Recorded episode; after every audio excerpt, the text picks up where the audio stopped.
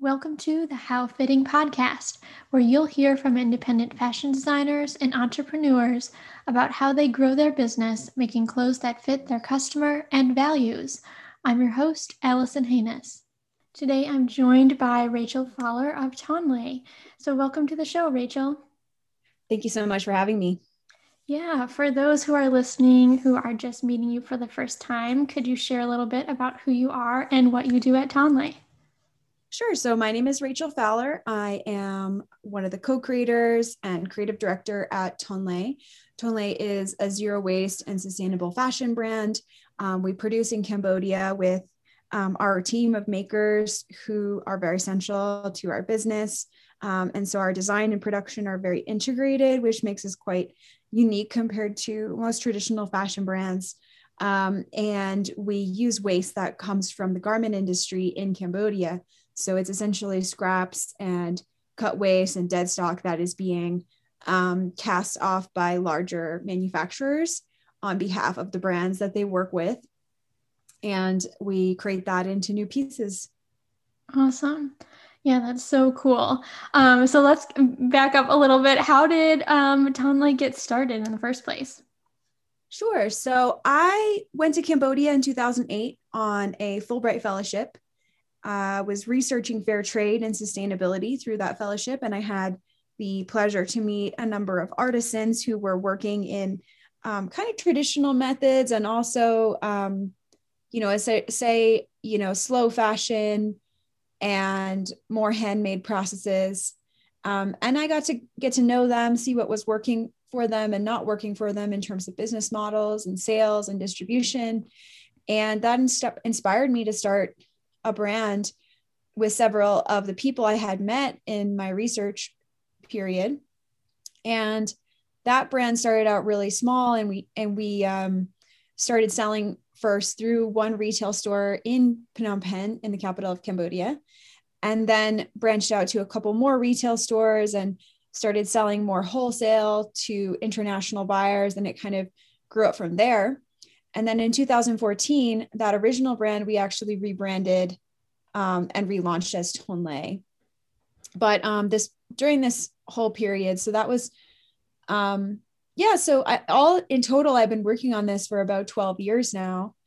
And uh, it's been quite a journey. Yeah. Um, the business has evolved a lot over time, but still working with some of the core team that I started with from the get go. And, um, you know, now we work with about um, 50 people, you know, full time between the weaving team that we, we work with a weaving uh, cooperative in the Preah province in Cambodia. They're independent, but we're their main clients. So they're kind of part of our team as well. Mm-hmm. And then we have um, 28 full-time staff in our workshop in uh, in uh, Phnom Penh. Nice. So yeah, it's really it's really grown over the years then. Um, yep. so did you do like before you kind of went to Cambodia for your research fellowship? Um, did you kind of have a background in fashion, or like what kind of made you go into starting a fashion brand after doing that research? Yeah, so I um, I started making clothes and sewing when I was young, probably starting in third grade or so. I made my mm-hmm. first um, outfit, which was a Halloween costume. Nice. And I actually, you know, was really interested in using secondhand material. So that costume was actually made from I I took an old some old uh, clothes and actually remade them into something new. And um yeah it's quite funny considering um and i was really into thrifting and um shopping secondhand. So in high school and then in, into college i was actually already um buying secondhand things and then remaking them into something new. Mm-hmm. and i started small little businesses selling those things kind of to friends and so forth. So that interest started from a very early age. Um, and then i went to art school and uh, studied textiles, um, fiber fiber arts. So I was learning okay. about dyeing, knitting, weaving, um, sewing, more focused on the textile, you know, craft than fashion per se. Mm-hmm. Um, but there was obviously a natural inclination to clothing and garment making as well. Although I really saw a lot of problems with the fashion industry at that time. Um, mm-hmm. And I didn't want to go into fashion, ironically, because it was such a problematic industry. Um, but I was always really drawn to making clothes. So, you know, I found myself in kind of a pickle, I suppose. Mm-hmm. And that's somewhat what led me to go to Cambodia because you know, I saw this opportunity where, okay, here's a place where there were a lot of fair trade organizations there, which is what kind of led me to Cambodia and, and led me to do this research project there. Um, and I found out that a lot of the organizations had been set up by nonprofit organizations as a way to kind of um, help revitalize the economy and, and provide jobs after um, Cambodia had gone through, you know, a lot of trauma and t- uh, tumultuous period um, with the wars and everything going on from um, the 70s until really the late 90s. Mm-hmm. Um, and so a lot of NGOs had come in and they had actually set up, you know, kind of handicraft development projects um, as, a, as a way of creating of, of aid um, mm-hmm. and also creating livelihood development projects. Um, so that was what kind of drew me to Cambodia to see, oh, here's a place where there is both this, you know, kind of cottage industry of craft and fair trade, but also, you know, Cambodia is a center Textiles. for production of garments, right? for the mm-hmm. mainstream fashion industry. So there was, you know, this really stark contrast between these small independent craft groups and then mass manufacturing. You know, Cambodia is kind of especially at that time and now it's becoming less so but it's known for cheap low cost manufacturing so a lot of the garments that were being produced there were the most kind of cheap and low quality garments um, mm-hmm. because they could get labor at low like these factories can get labor at low cost mm-hmm. um, and so you see you know both extremes and so it was really interesting to see like both sides of that coin um, yeah and I think going there and realizing, oh, hey, like, yeah, the fashion industry is what it is. Um, it's not going to change until people actually come inside and change it from the inside. Mm-hmm. And that was what really, you know, motivated me to start my own brand, even though I had set, sworn off fashion. um, you know, and it was like, well, actually, like I can complain about it all I want, but people still buy clothes and people are going to keep buying clothes. So if there's not, you know, a way to do this better, then, you know, we can't just protest. There has to be actual change from within inside. Mm-hmm. And that was really what motivated me to get, you know, start the brand alongside um, people who I had met who, you know, were really inspiring and incredible. And and to get like between, you know, they motivated motivated me as well as seeing this opportunity to, you know, do something a little bit different. Yeah, so cool. So you've mentioned kind of the frustrations with um, kind of the way that the fashion system works um, and has worked, and then how you wanted to do something different. Can you talk a little bit about what were some of the things that you're like, I don't want to do, I don't want to be in fashion because of these things, and then um, some of the ways that um, Tonlé changes how that works? Yeah. So I would say, you know, because I was a maker and made my own clothes in high school, I remember going into shops and seeing stuff and being like, I know how long it takes to make these kind of garments. Mm-hmm. And there's no way that people could be paid a fair wage. Like, I mean, that was in high school and I already had awareness of this. And keep in mind that this is like pre, you know, I think like now there's a lot of discussion about ethical and sustainable fashion. Mm-hmm. And fast fashion wasn't even a concept at that time, even though it was just beginning. Fast fashion was starting to just kind of ramp up at that time. Um, so this was before all that, but even still, you know, at that time, like I remember growing up around kind of the sweatshop scandals of the late 90s, like early and late 90s. Mm-hmm. Um, you know, the Nike protests were a big part of I mean, yeah, protesting Nike was a big part of kind of the popular culture that I mean, not popular culture, but sort of the counterculture that I grew up around. Mm-hmm. Um, and, you know, I remember in my mind being like, you know, combined with that going on in kind of the public dialogue, and then the being a maker and knowing there's this is like something is wrong here, right? You just know that as a maker because you have that. And I, I know a lot of your audience are, you know, makers as well. And so there's that moment where you're like, this is there's no way that these prices can be fair, right? How could yeah. people pay a fair wage? Um, and so that made me, and then I, you know, I was kind of involved in the like DIY punk rock kind of counter counter like resist everything movement. Um, or sort of you know that was sort of the um, dialogue around my like teenage years. And i kind of channeled my angst into being against things and protesting and being politically active and trying to fight for like social change in various ways. Um, and a part of that was making my own clothes. And there is like a kind of contingent of this sort of diy like punk rock community that is like you know sees like making as a form of resistance. Mm-hmm. um and that was very much in my like consciousness as a teen and and so forth. So you know i didn't want to be part of the fashion industry because of all those things mm-hmm. but I, I didn't really have like a clear concept of exactly what all of the problems were but it was just those kind of vague knowledge that like something is very wrong with all of this, right? Mm-hmm, mm-hmm. And it wasn't until Cambodia, and I didn't, you know, I didn't go into it too much because I just knew I didn't want to be part of it. Mm-hmm. Um, and so I tried to like resist that in different ways by like buying secondhand and um, trying to make my own clothes and things. Although, you know, that's still a problem because a lot of fabric is not coming yeah. from places. But, um, you know, that's kind of an irony of the like sewing community as well because it's like making your own clothes but ultimately like the whole fabric and textile system is very problematic so mm-hmm.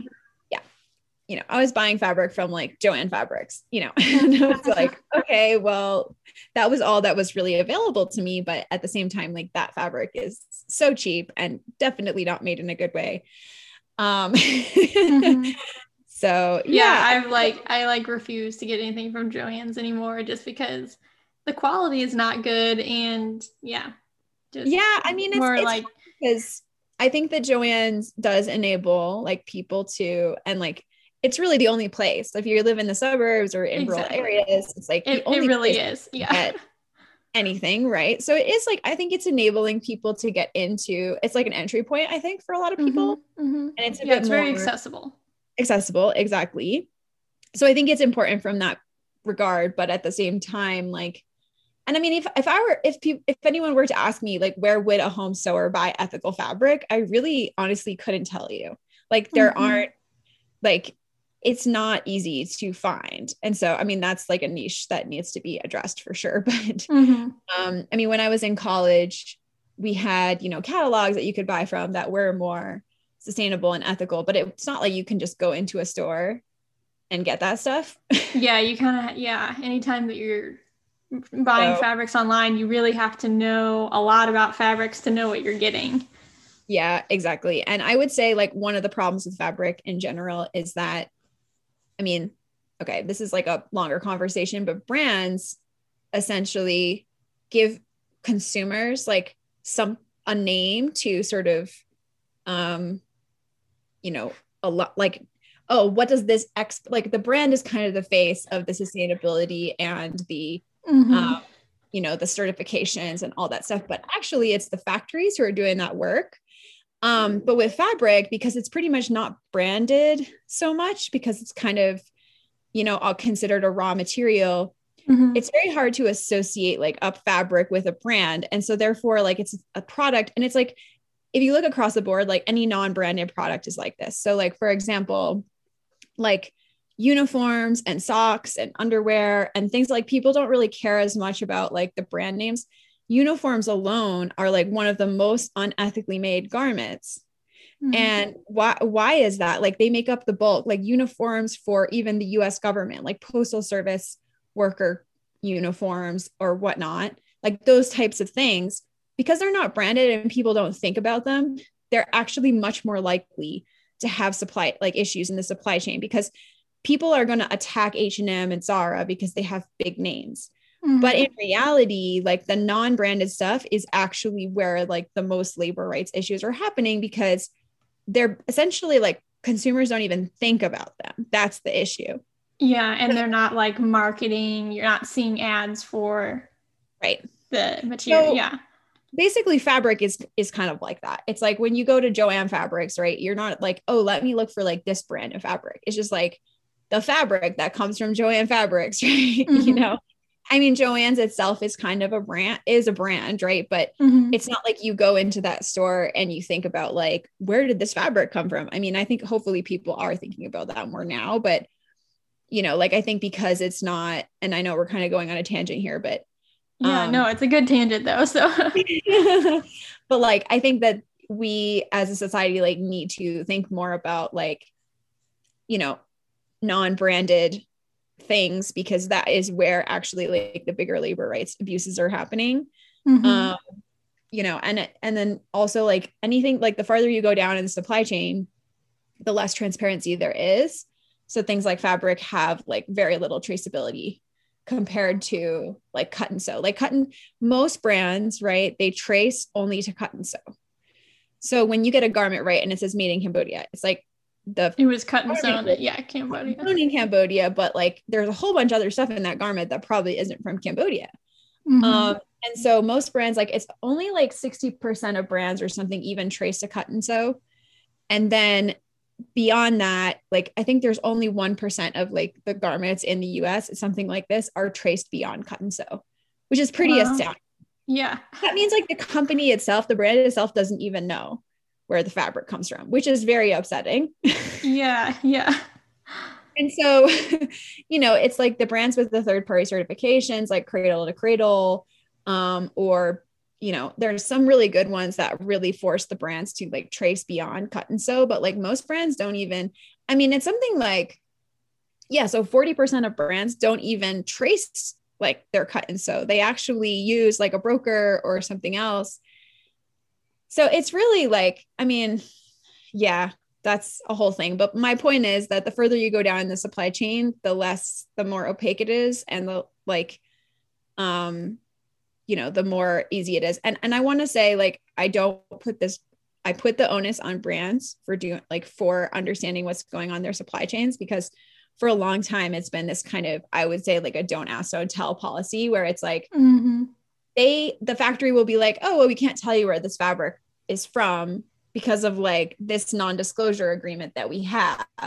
But and the brand's like okay cool right? Because it benefits the brand. They don't want to actually know because if they know they have to do something about it. And so they easily like they kind of just look the other way because they kind of know like oh i'm getting a cheap price and i'm getting a cheap price because like something is going on that's shady but if i don't know about it i don't have to do anything about it and i can benefit from these cheap prices. So I think the brands actually drive a lot of that exploitation because they are just requiring factories to behave unethically in order to produce their products at a cheap price. Um, mm-hmm. Um, but if something goes wrong, they can just turn around and be like, oh, well, it's the supplier's fault. We didn't know, you know, mm-hmm. we didn't know where the fabric was coming from. So that's a that's an arrangement that really benefits the brand and doesn't really benefit the factory at all. yeah. So, so, so with Tonlé, yeah. your factory and the design side, office side, and you mentioned even you work with a weaving partnership. It, it's all under the same umbrella for you guys. You're not contracting that stuff out. So how how does that affect how you interact with the different from fabric to cut and sew to packaging distribution how does that kind of change the game for you guys yeah i mean we are so we're totally different from a traditional fashion brand in the sense that we actually do our own production meaning like everybody who works on our like the core team who work on our product are directly employed by us mm-hmm. um and and I bet that are, completely changes your, you know, typically, let's say like the brand, which would be like design, marketing, sales, whatever, um, probably completely changes like your incentives and motivations too, knowing that the rest of your team is also an employee. You can't just like pin stuff on them and have it not affect exactly. everyone else. Yeah. Exactly. No, we totally have to take responsibility for everything that happens at our workshop, right? Because and the other thing is like we're incentive we it's a totally different incentive structure. Like for us, it's like because we employ people directly, you know, and I'm the one who has to basically say like can we pay everybody this month? And that mm-hmm. is our core, you know, that is our core issue, right? So it's not like how many products can we sell or how, you know, this and that. It's like we need to actually balance our production capacity with the sales. So, for mm-hmm. example, we can't sell too little and we can't sell too much. A bigger brand, if they, um, you know, let's say they get lots of orders and the factory can't produce it, then they'll just be like, oh, no problem. We'll go to another factory and you lose that order. Right. Mm-hmm. So the factory then will, instead of saying, oh, we can't produce it, what they'll do is they'll subcontract or they'll, you know, they'll essentially keep offsetting that risk to other people. And so we have like, you know, so for example, last month we actually had to close our workshop because of COVID.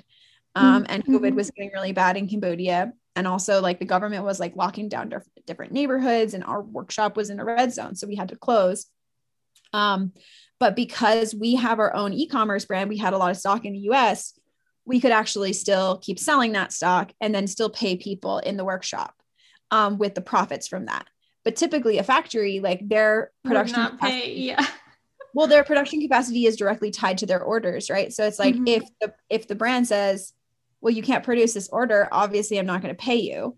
So then the factory loses their revenue for the entire month, right? And then yeah, how are they going yeah. to pay their workers? Um, yeah, just like, you know, all like hearing this whole past year of so many brands canceling orders that were already in production or already made because of COVID. Mm-hmm. And then the factory is out, you know, who knows how much time and money Right. And I mean, this was kind of the opposite scenario because in the beginning exactly. of the pandemic, it was on the sales side. The brands were saying, well, sorry, we can't make sales. So we're not going to take these orders from you that we already ordered and that you've mm-hmm. already produced. Mm-hmm. And then now it's on the on the demand side, right? Where it's or sorry, on the um on the supply side where the factories are saying we literally cannot produce.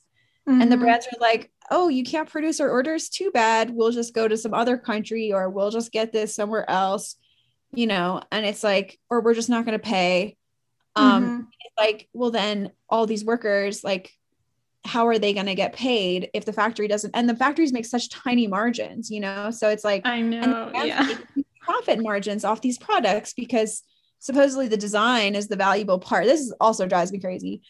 Um, you know the design is is seen to be the valuable part and i'm like you know the skill of like making a finished garment and taking a garment from like a spec sheet to not even a spec sheet. Like so honestly, these brands don't even sometimes give the factory spec sheets. They just give them like a flat illustration, maybe if that. And they're like, okay, the factory literally has to take it from that to a final product that is a finished garment and then get it into production, get the yeah. fabric. There's so much skill That's there. Yeah. a huge amount of skill. And like that, to me, that all that stuff is like equally part of the design, if not more. But yet, like the factories are never credited for that not to mention like if they're actually doing like sustainability work and so forth it's the factory that does that sustainability work not the mm-hmm. brand mm-hmm. you know yeah the brand just gets to piggyback on you know oh they have you know such and such certification and put that on exactly. their website and marketing when really yeah they aren't the ones working for that Totally. And then they can just, you know, leave when things are bad. Right. And it's like, it's this carrot and stick model. Like, I'm going to punish you when you do something bad, but, you know, like I'll give you orders if you're already doing good work. You know, it's just like, and then the brand will turn around and be like, oh, look at all this great sustainability work we're doing. It's like, well, how about you pay your workers when there's a crisis, you know? Mm-hmm. Like, I mm-hmm. just, some of this stuff is just really, I mean, it really gets to me. But all that to say, you know, the reason I think that Tonlé is really special is because with design and production being integrated, there is this positive feedback loop between, like, let's say, you know, our design team is like, hey, let's make like X, Y, and Z. We go to production, we say, like, okay, um, you know, what do you think about this? And sometimes they'll say, well, we think it should be constructed in a different way. Like, how about we do like this and that?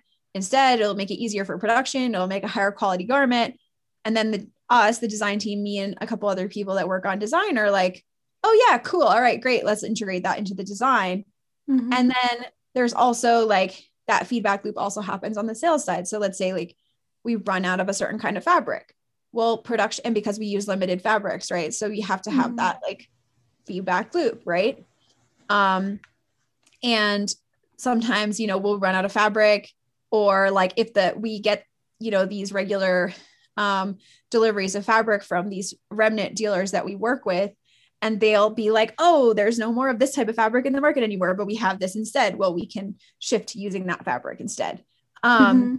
And then we communicate with our customers and we say, oh, like this is what's happening with production. And so we can no longer make this. And now we're making this instead. And it's like, I think the customers also really appreciate that, right? Because it makes like a special, it's like, and so I think, yeah, I guess what I'm trying to say is like, I think it actually creates such a much more harmonistic uh, or harmonious relationship between production and design mm-hmm. and it actually creates a more unique experience it creates a better work environment for our team and it creates a more equalized dynamic between the customer and the maker um, because that's a lot more horizontal and a lot more equal um, kind of relationship and so you know i think when we talk about like this concept of circularity it like has to be the, the supply chain model is like a top down approach right where you just mm-hmm. extract mm. and yeah, create wealth and I think that for circularity to be achieved, we not only have to think about circular design, but also circular communication and reciprocal relationships between production and design that are more be- that benefit both sides, you know, that aren't just about like, what can I get from you, but how can we work together to create something? Yeah, yeah, I totally agree. And I'm always recommending to like my clients like your factory is a huge resource. Like you need to respect them pay them well and listen to their suggestions because yeah, like they're totally. the ones they're the ones working with the fabric. And yeah it's it's very it needs to be collaborative. Like you know work with like if you need you know if you need to get a cheaper price don't just say hey can you do this for cheaper? So, you know ask them like is there a way this could be constructed in a more efficient way that would be cheaper for you to so you know where you're not asking them to change their rate but really you're changing the scope of what needs to be done. Um, and like totally. work on it in that kind of way because it respects the work that they're doing. And ultimately i mean you're going to end up with a better product if you're you know getting the input from the people who are making it for you. So yeah i totally agree. Oh that that's so great. Yeah i think it's so true. It's like i think that suppliers and makers are very knowledgeable, but you know, a lot of times the way that designers approach factories is extremely um paternalistic. Like, mm-hmm. and I have people come to me like this, and it's really upsetting. It's like, oh, you know, I want to place an order with you so I can help you. And I'm like, are you kidding me? Like, if if if I accept your order, I would be helping you because I can do something like our and, and by me, I mean I I mean Tonlé. Mm-hmm. Like we are offering you something that you cannot do for yourself, which is to produce your garments. Mm-hmm. So to come to me with, you know, this kind of mentality of like, oh, I want to help people in Cambodia. And it's like, no, we work with like a very skilled team of people who have great, and a massive amount of knowledge and skill and learning. Like we've taken 12 years to build up this business, and not to mention having like a very unique zero waste process that almost very few other people can do. Yeah. And you want to ask have, about that in a minute, but keep going. yeah. We have limited production capacity. So if I choose to take on your order, then that is absolutely of benefit to you. And yet it'd be a two-way street. Mm-hmm. But I just really, really hate that, you know, approach of like, oh, I feel bad for you. So let me help you. And it's like, no, no, no mm-hmm, mm-hmm. we got to flip that narrative on it. Yeah, it's a very like colonial view of things. Um, to like exactly. that you're helping yeah. this other country with things in order to further like your own capitalistic society. Um, so yeah, can we can we talk about that a little bit of um, I, I feel like that's something that I see or it, it can be an easy pitfall, I think, for ethical brands, especially who are, you know, producing in another country to kind of play into that you know like share stories about the the artisans and the you know the people in the factory. And it's in which I think can be good and good for transparency's sake, but I think there is kind of it's that fine line between are you are you kind of taking advantage of their situation, their story, or even their capabilities in order to market in you know quote unquote ethical product that people feel good about buying because they're like, oh, I'm helping this th- these people. Um, yeah, and totally you know, actually helping the people. You know, like I think it's it's good to be transparent about you know who's making your things and and what it's doing for the economy there. Um, but I think there can be a fine line of you know how that's handled and how that's approached in a way that's you know that is equitable to everybody involved. So do you have thoughts on that? Yeah i i do have a lot of thoughts on that. And you know we could go into a whole podcast about this but i mean i'll just say that i think that you know we've over the last year we've talked there's been a lot of kind of conversations about white saviorism Mm-hmm. And I mm-hmm. think we talk about it a lot in the kind of founder narrative of like the person who goes overseas and they want to help people. Um, but I think that there's also a white savior narrative that is fed to customers. Um, and that yeah. customers also take on, and especially in the ethical fashion world where it's like, oh, you know, just by like, you know, this dichotomy of like workers being either exploited or saved. And just by buying a more ethical product, you can go from being the exploiter to being the savior. But both mm-hmm. of those, like both the exploiter and the savior, are a po- are basically putting somebody on a power pedestal.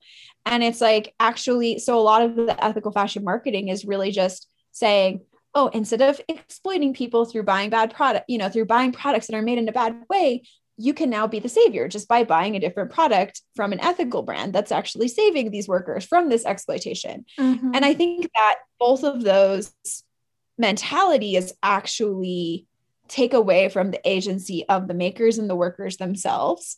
Um, and that narrative is still about the customer at the end of the day. It's not about the maker at all. And I uh, feel yeah, like a that's lot the of distinction. You're right. You're totally right there. That's that's the differentiator. yeah. yeah, and I think a lot of the um narratives you know that are basically put forward by a lot of the you know ethical fashion community really unfortunately fall into this trap and and what what ends up happening is we're not actually listening to what makers and garment workers actually want and mm. you know i think what we really need is more equitable dynamics and again like going back to what we were just talking about saying hey, just fundamentally recognizing that when you buy a product that's made in a way ethical way or not, like you are getting something out of benefit out of that situ of, of that relationship, right? Mm-hmm. And if you buy a product from Tonlé, for example, like you, yes, you are contributing to the work we do. Absolutely. We need to sell product to to survive. mm-hmm. But you know, at the same time, like you are getting something very valuable out of that relationship. And that is that you get to put a piece of beautiful clothing on your body that resonates with your values, that makes you feel good about yourself, that looks great, that feels great. And that is something very special, you know? And so the way that I see our relationship with our customers is of one of reciprocity where it's like yes you are supporting our work. Yes that's super important. Yes you're contributing to something great but also you are getting something of value and a benefit and that should be a reciprocal equitable dynamic right? Where it is an, a, an equitable exchange not one person helping the other but actually mutually supporting each other. So mm-hmm. i think that you know for us for the ethical fashion community to move forward and actually create equity we need to number one um, really do away with this narrative of saviorism across the board. And that goes from founders to designers to consumers to customers. And we need to think about how do we actually form equitable relationships? How do we actually because ultimately if people come to work at Tonlé like I don't want them to work at Tonlé because they don't feel like they have any other option I want them mm-hmm. to work at Tonlé because they actually like love their work, that they are coming there every day because they love their community, because they are being paid fairly. Of course, that should be the baseline, but they should come to work because they want to, not because they're like so down and out and that's the only option for them.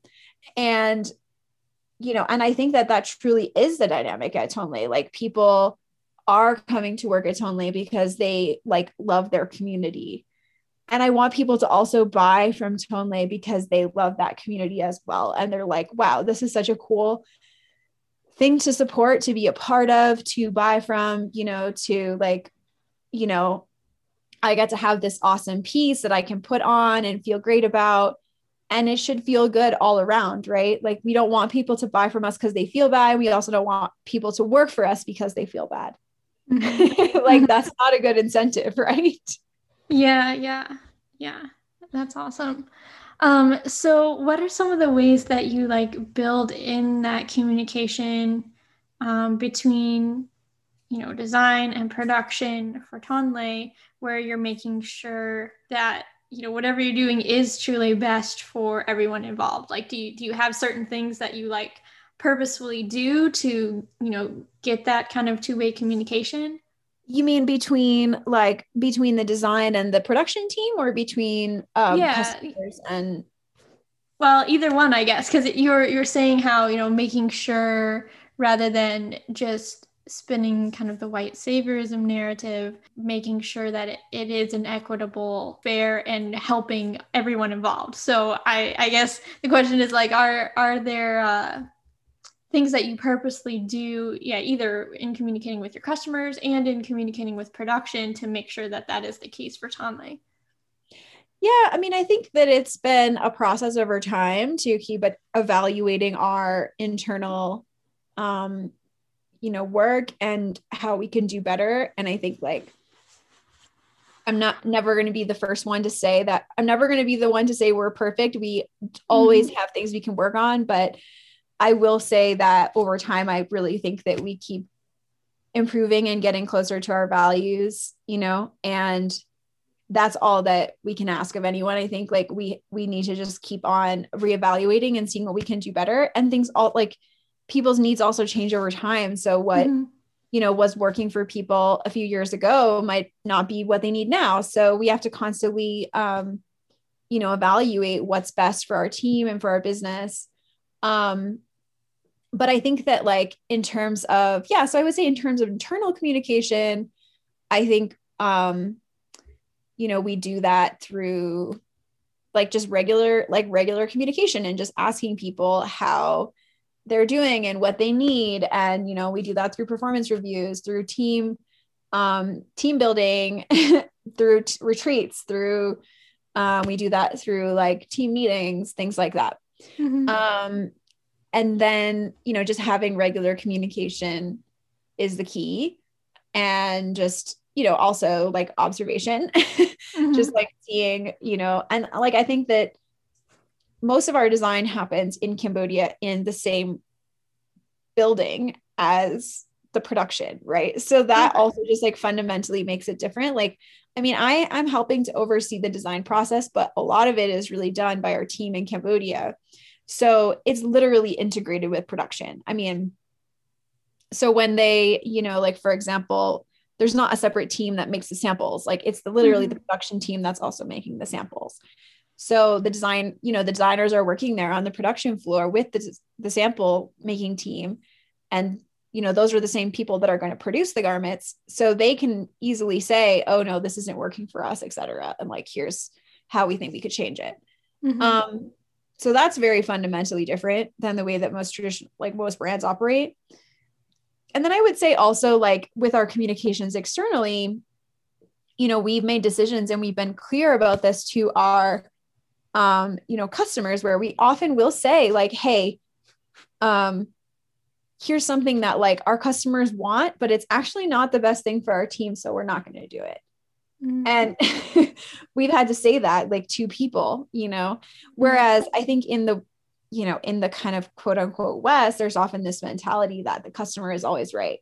And we're not going to bend over backwards for a customer if they're asking us to do something that isn't aligned with what's best for our team. Yeah, um, and that takes a lot. That takes a lot of uh, um, courage and I guess just like clarity in like, no, this is really what we care about, what we're gonna do, what we're not gonna do. Like, yeah. Yeah. So that's that's really amazing. Yeah, no, and I mean, and the other thing is like some like where that gets really tricky and hard is where like people are asking us to do things that are not going to be like financially viable for the business, you know, for production, where it's like, okay, if you, you know, mm-hmm. like certain requests and stuff and it's like going to cause us to actually lose money which is then makes it hard to like pay people right? mm-hmm.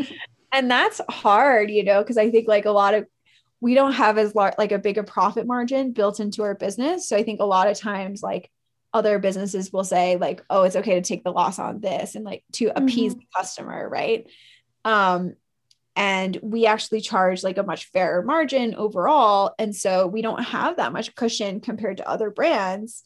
And so we can't just be like no we'll give you all these things for free because you're angry and you're going to write a bad yelp review or whatever like things like that you know? Mm-hmm. um, but i think that customers also need to analyze how their behaviors like incentivize um, brands to do things to their workers too. So for example mm-hmm. like yeah that's a good point um i don't know. There was an art there was an article recently. I forget which it was some fast fashion brand i forget which one they are being sued for not delivering products to their customers on time. And because they had basically promised really fast delivery and they couldn't meet that delivery during covid which was a yeah, very you'd, you'd, think most contracts have like the act of god or so, you know some sort of like yeah, natural disaster clause. I think covid falls into that yeah so like i don't know. It's like i'm not trying to defend what this brand is doing but i think that creating this idea that customers can have whatever they want as fast as they want when they want it and not being able to say hey look we're in a global pandemic. All of the like shipping companies and stuff like th- their workers are f- like frontline workers who are putting themselves at risk to deliver your mm-hmm. fast fashion products to you. And now we have a class action lawsuit against this brand for not delivering things on time. And I think that creates a really bad incentive structure. And it's customers who are driving that, or potentially mm-hmm. lawyers who are saying, oh, I can, I can sue you because of this fine print on your website where you promised, you know, to deliver in this amount of time. And so it's like, I'm not trying to defend that brand, but I think when customers have this mindset that they can get whatever they want whenever they want it, and then, you know, the like legal system essentially backs that up and protects the customer um, at all costs. It's like that creates incentive structures that harm workers. And in this case i think the workers that are harmed are actually the delivery workers and the warehouses. Mm-hmm. and like conditions in warehouses in north america are some of the worst and most unethical places like in in of any industry i would say in in north america. And like i mean just like there was a great New York Times um, daily podcast about fast shipping and the consequences on workers. Mm-hmm. And it came out last year um, during the pandemic. And like that they, the article or the, um, the podcast talked about a situation where a worker basically collapsed on the floor and was having a heart attack. And they put cones around her body and said that nobody could um, help her. And like forced everybody to keep working around her and she died while the wow. workers were like being forced to continue shipping packages in oh this massive house. And so when I then when I read like okay there's a class action lawsuit being driven by customers because they're mad that they didn't get their packages on time I'm like customers have to take responsibility for how they're incentivizing companies to behave badly as well. Mm-hmm. You know what I mean? Yeah, the responsibility isn't isn't just yeah it isn't a customer is not always right. And i think i think kind of throughout this whole thing is taking responsibility. I and it seems like mostly fashion puts all the responsibility on the factory for the most part. But exactly. like brands need to take more responsibility and customers need to take more responsibility for the impact of their choices and what they're asking for Um, yeah, because if a customer goes to a brand and they're like being very demanding and blah blah blah, like eventually, like if there's not people who are doing that, like that does affect the brand, and it's it's this whole thing about like speed and it's not just pricing, right? It's also like the speed at which people want to get things and. Mm-hmm I want to be able to return everything. I don't even look at the size chart. I just buy three different sizes and I return mm-hmm. both other ones. It's like those kind of things. Like yeah, that, I have a client who's a made on demand yeah. who does made on demand and they still have people who even even though they prominently say like we make this to order for you like we'll order three sizes of something to try it on it's like why would you do that when you know you're going to return two of them um, yeah, and that really hurts. Like that really hurts small brands. So it's it's it's not just like yeah, like it's not just pricing. It's also all of these things, and returns are also like I mean so bad for the environment, right? Mm-hmm. So that's a whole thing. But um, you know, I would say like most of our customers are like 99% of our customers are honestly awesome and they're like very very like flexible and understanding but you just get that like 1% of people who are just like very difficult. And I would say we've had some customers who have been like borderline abusive. Mm. I'm like, no, you don't get to be abusive to me just because you're buying something from me. Like, that's mm-hmm. not okay. yeah. You know? Well, I think that goes back to kind of the customer feels like they are helping you by buying something and right that you should like bend over backwards to get their business and it you know i think right. for totally. an, you know yes when there's enough customers that are demanding something yeah that creates an incentive. But one single customer if they're being demanding you know you, like you don't have you know it's not really going to affect your business to turn down one person for for doing stuff. It's like well, they're not helping you that much you know except that they can go on like they can go on Google or Yelp or whatever and write a bad review, and that actually does really affect business. Like yeah, yeah, like that. Luckily, hasn't happened to me, but there have been people who have even like, you know, there are people who go around and they're like, if you don't do this for me, like, and they they try to use this to like threaten businesses to get what they want. Mm-hmm. And they'll say like, if you don't do this, for me, I'm going to write a bad review. And the thing is, like, a lot of business owners know that that's going to really hurt them. So they'll do whatever that person is asking for. Yeah. And- yeah. yeah. Yeah. But again, it's the customer thinking like they have all the power. And, you know, in some ways, I guess they, they do have some power in what the words they, they write or spread about your brand. But, um, yeah, it's like to hold that over someone still isn't right even if you even if they do have the power with their words or their reviews. Um, yeah but all I, that to say i mean i think i think yeah like those people are few and far between but i think that by like us directing the narrative a little bit more and saying like hey um you need to think about as a customer too like what incentive structures are you creating for brands?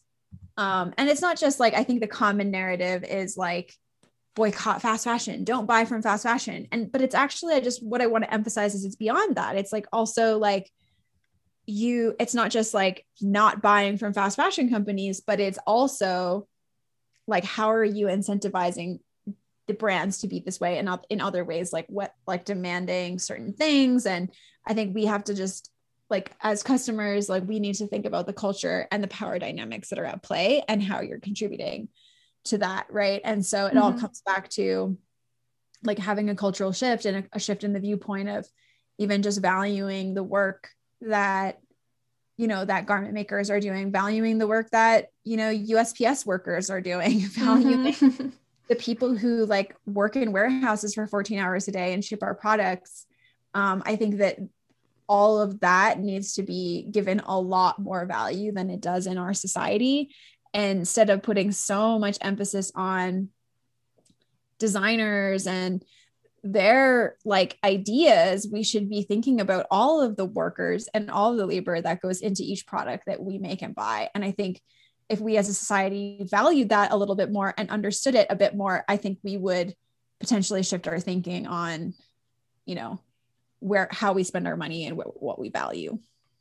Yeah so true Um, so I do want to talk a little bit about um, your zero waste process. So um, can you kind of describe that and how do you approach zero waste design and what does that look like for Tonlé? Okay, so Tonlé has a pretty unique zero waste process. We take scraps from larger garment factories, um, which are a combination of cut waste, um, things that failed quality control, and dead stock. So, a, first, firstly, one thing that makes us different is that a lot of brands are using dead stock fabric, mm-hmm. um, and they're calling that waste. But that's a little bit different than what we do because we're actually using the cut waste and the quality control failures as well. Um, and so we're, you know, when we talk about waste, like I think that there's a lot of gray zones in terms of what is actually considered waste. Because, of course, like if somebody can use that material, it is technically not waste, right? Mm-hmm. there's the saying, waste isn't waste till you waste it. Mm-hmm. It's kind of cliche at this point, but I think it's really important to emphasize that waste is essentially a byproduct of a system that has devalued raw materials and people's labor.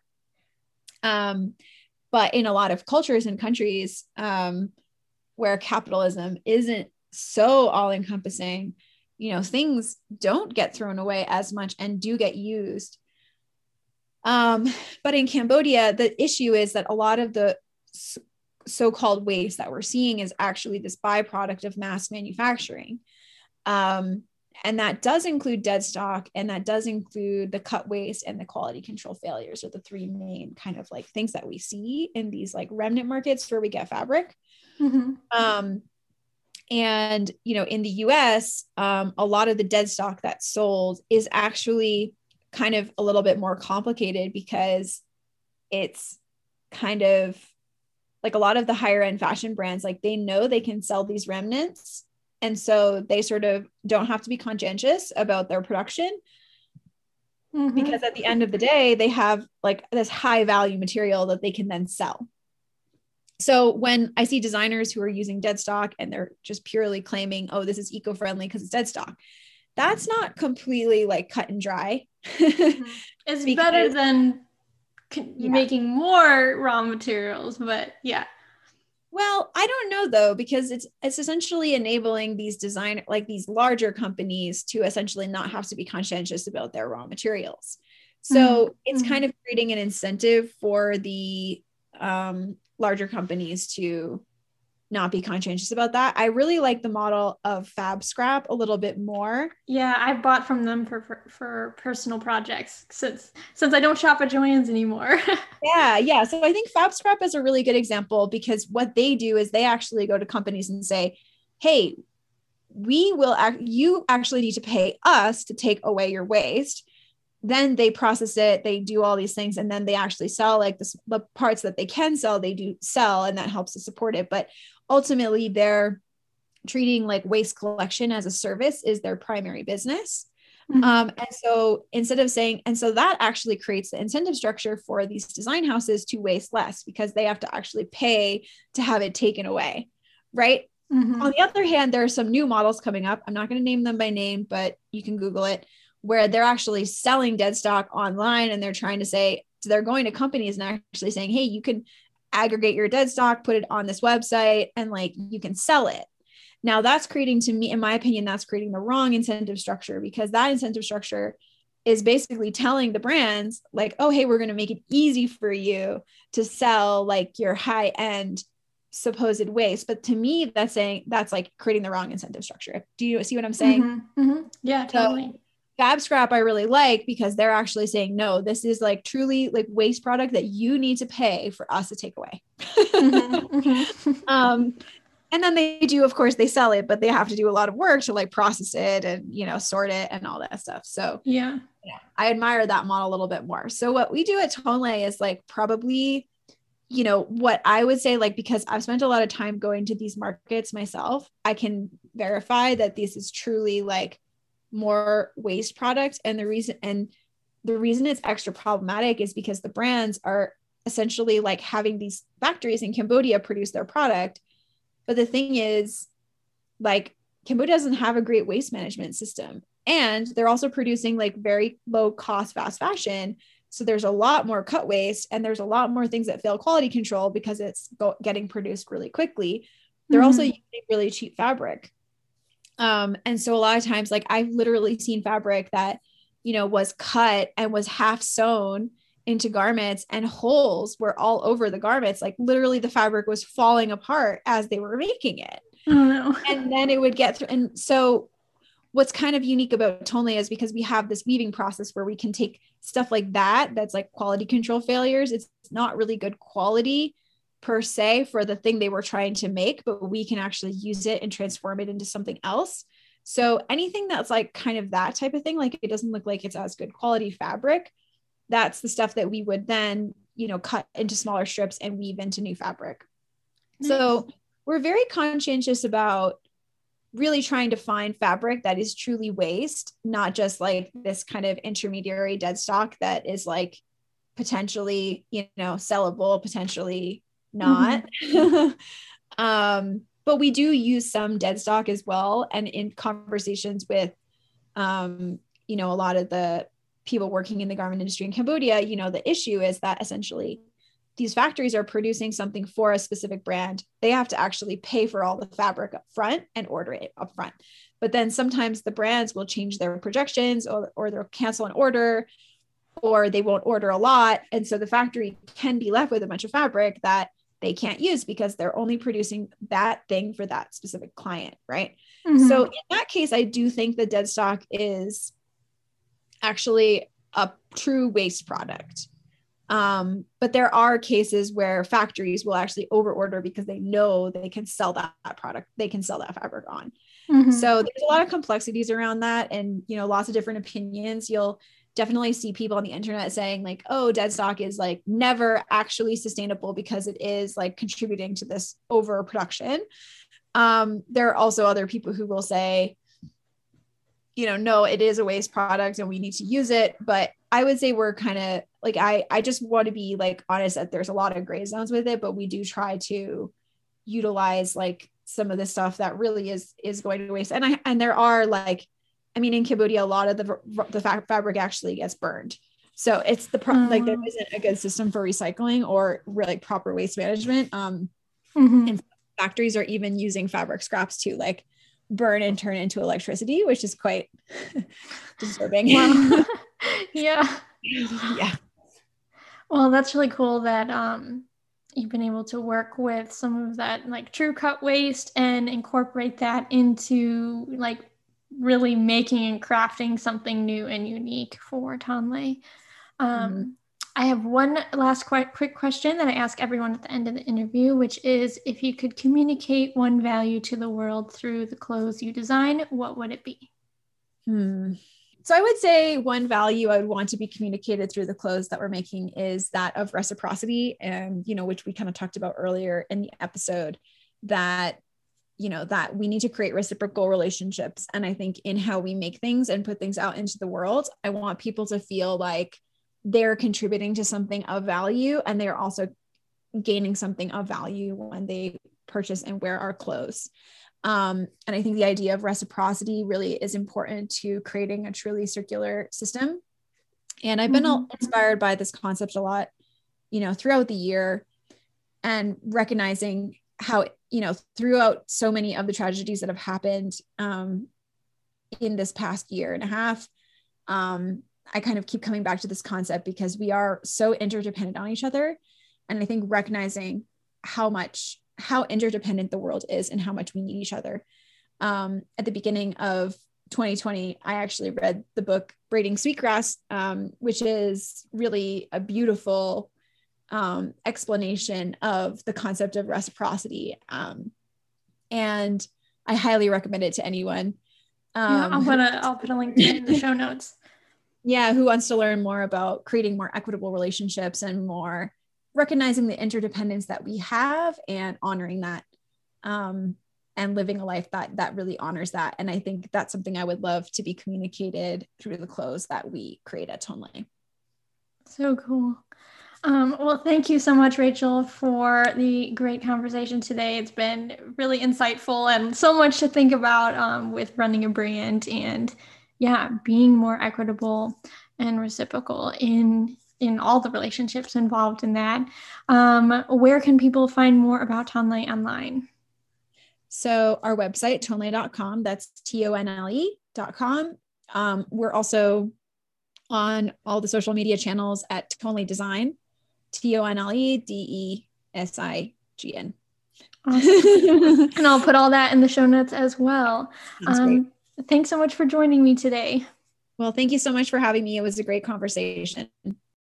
That's it for today. Thanks for listening. I'm Allison Haynes, and I hope you join me again for the next episode of How Fitting.